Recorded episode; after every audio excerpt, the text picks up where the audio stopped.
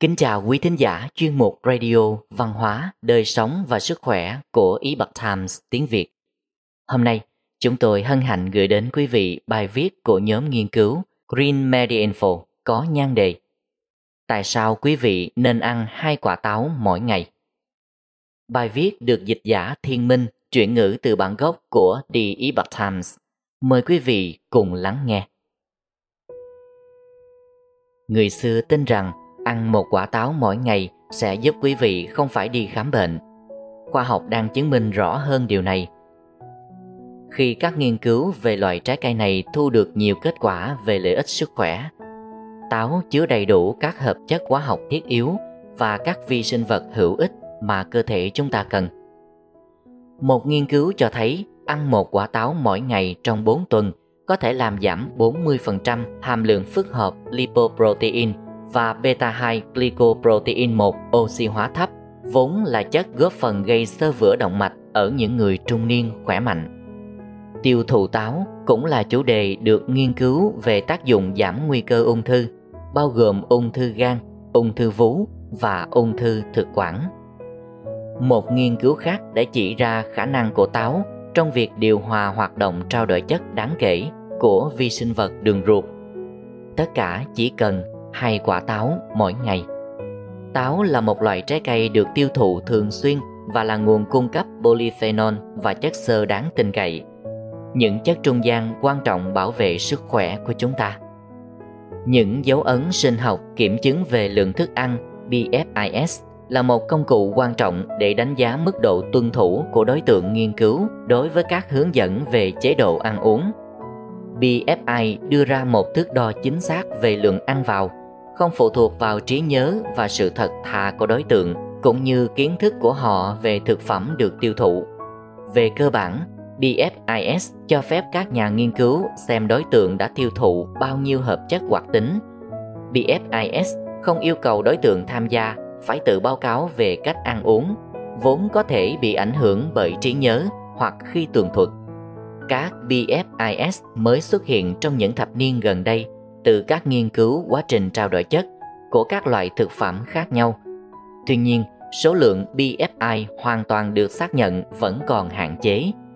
Các nhà nghiên cứu đã tìm cách xác định BFI của việc tiêu thụ táo trong thời gian dài, tìm hiểu cách trái cây ảnh hưởng đến huyết tương của con người và cấu hình chất chuyển hóa trong nước tiểu.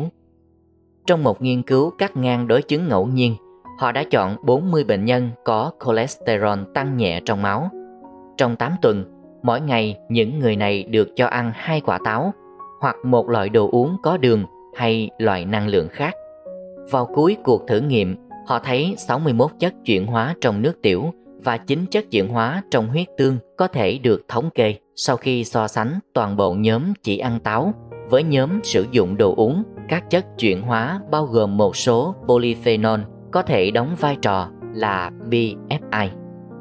Điều thú vị là nghiên cứu cho phép khám phá mối tương quan giữa các chất chuyển hóa bị ảnh hưởng bởi việc ăn táo và hệ vi sinh vật trong phân, đặc biệt là các tương tác của chất granulicatella và các chất chuyển hóa axit phenolacetic. Nói cách khác, các nhà nghiên cứu có thể thấy các chất dinh dưỡng ảnh hưởng đến vi sinh vật sống cụ thể trong ruột. Họ viết, việc xác định chất chuyển hóa vi sinh polyphenol cho thấy tiêu thụ táo là trung gian hoạt động trao đổi chất của vi sinh vật đường ruột mà cần được nghiên cứu thêm. Hệ vi sinh vật đường ruột ảnh hưởng đến sức khỏe toàn bộ cơ thể. Mối liên hệ giữa vi sinh vật đường ruột và sức khỏe của con người ngày càng được công nhận. Hiện nay, người ta đã xác định rõ rằng hệ vi khuẩn đường ruột khỏe mạnh là một phần quan trọng trong sức khỏe tổng thể. Tức là hệ vi khuẩn đường ruột trong cơ thể càng khỏe mạnh thì bạn càng khỏe mạnh. Các nghiên cứu trước đây chứng minh rằng sự phong phú của vi sinh vật đường ruột tương quan với các BFI trao đổi chất. Trong một nghiên cứu trên 123 người không béo phì và 169 người béo phì ở Đan Mạch, một nhóm các nhà khoa học đã tìm thấy hai nhóm khác biệt về số lượng gen vi sinh vật đường ruột và sự phong phú của vi khuẩn đường ruột. Ví dụ, những người có lượng vi khuẩn thấp bị béo phì và đề kháng insulin rõ rệt hơn so với những người có lượng vi khuẩn cao. Các đối tượng béo phì trong nhóm ít vi khuẩn cũng có xu hướng tăng cân nhiều hơn theo thời gian. Một loạt các quan sát tiền lâm sàng cũng cho thấy những thay đổi trong giao tiếp giữa não, ruột, hệ vi sinh vật có thể liên quan đến cơ chế sinh bệnh học và tâm lý bệnh của hội chứng ruột kích thích, béo phì và một số rối loạn tâm thần và thần kinh. Việc phát hiện ra rằng táo có tác dụng tốt với hệ vi sinh vật đường ruột có nghĩa là chúng không chỉ nuôi cơ thể mà còn cung cấp đúng loại vi khuẩn mà cơ thể cần. Táo là một siêu thực phẩm, có lợi ích chữa bệnh không nên bỏ qua.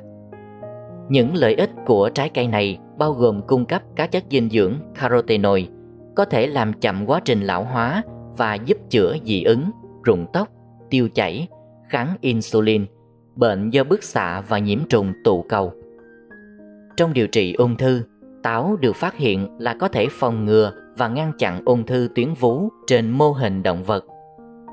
Trong khi đó, carotenoid chiết xuất từ táo được phát hiện có khả năng ức chế sự nảy nở của dòng tế bào ung thư kháng thuốc.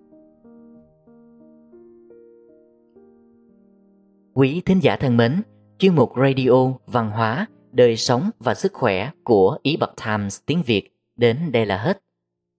Để đọc các bài viết khác của chúng tôi, quý vị có thể truy cập vào trang web epochtimesviet.com. Cảm ơn quý vị đã lắng nghe, quan tâm và ghi danh theo dõi kênh. Mến chào tạm biệt và hẹn gặp lại quý vị trong chương trình lần sau. Kính chúc mọi điều bình an và tốt lành tới quý vị cùng người thân.